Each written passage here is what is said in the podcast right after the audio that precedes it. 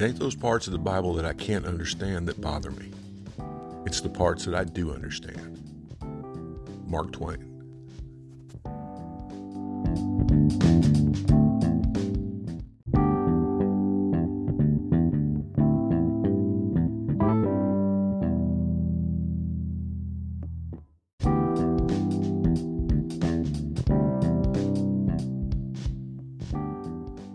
Welcome to the Revisionist History Podcast, where we set the historical record straight, no matter who it might offend. I'm Paul, and this is normally the time we do a Sundays with the Saint segment. But today, rather than a specific saint, I want to look at a book that all the saints read and that's been crucial in the history of Western civilization. Now, some people might think that the best selling book of all time is either the Da Vinci Code or one of the later Harry Potter books, in reality, the Bible remains the best selling book in America, and possibly the world. Despite those impressive sales numbers, however, it also remains the least read book in America today. Now, it's true that most people in America own a Bible, and many own more than one. But to borrow the line from a much less biblical question, 90% of people don't read the Bible, and the other 10% lie about it. Even many regular churchgoers in the Bible Belt only dust off their copy long enough to carry it into Sunday services. Then they tossed it in the back seat of their SUV until the next week. That's a shame, because religion completely aside, the Bible is one of the greatest works of literature ever produced, influencing everyone from Dante to Shakespeare to Ernest Hemingway. We weren't always biblically illiterate. Only a generation ago, most Americans were at least familiar with the majority of the Bible's stories, if not the theology. That's not true anymore, but it can and should be again. That's because, first and foremost, the Bible's not just great literature, it's the foundation of much of Western civilization, influencing everything from our art to our laws. American presidents throughout our history have recognized this. Consider the following quotes A thorough knowledge of the Bible is worth more than a college education. Theodore Roosevelt. Within the covers of the Bible are the answers for all the problems men face. Ronald Reagan. We cannot read the history of our rise and development as a nation without reckoning with the place the Bible has occupied in shaping the advances of the Republic. Franklin D. Roosevelt.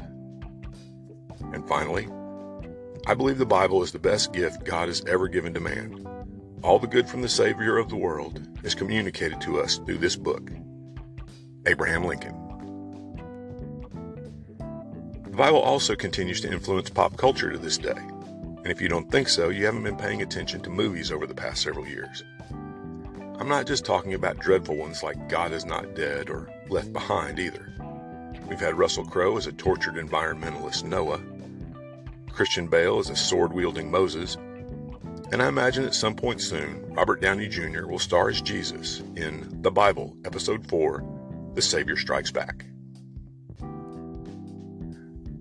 It's unfortunate that filmmakers feel the need to change things to try and make the Bible more exciting, because it's easily exciting as most of what's been put on screen since Avengers Endgame. In the book of Judges, we have the account of a woman who hammers a tent peg through the skull of a sleeping general.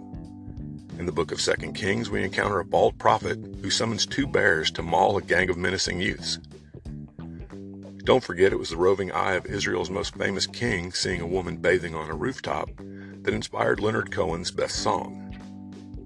And if you think Deadpool was the first wisecracking, murdering anti hero, let me introduce you to Samson. It's not just films either.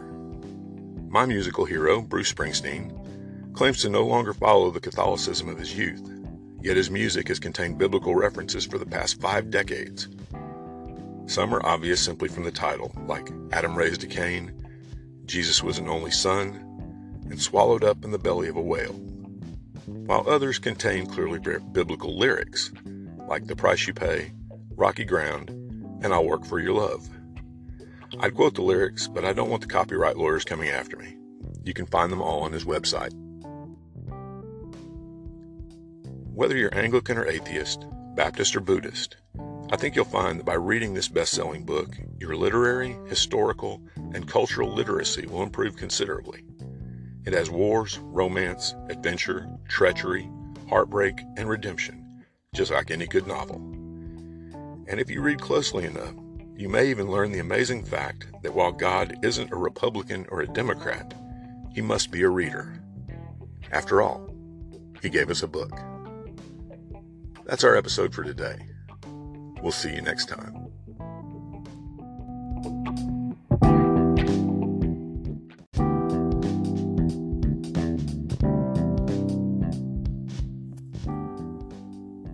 Thanks for listening to today's episode. I hope you found it both informative and entertaining. If you'd like to help us keep episodes like this coming, please consider clicking on the Support This Podcast link in the show notes. Thanks a lot.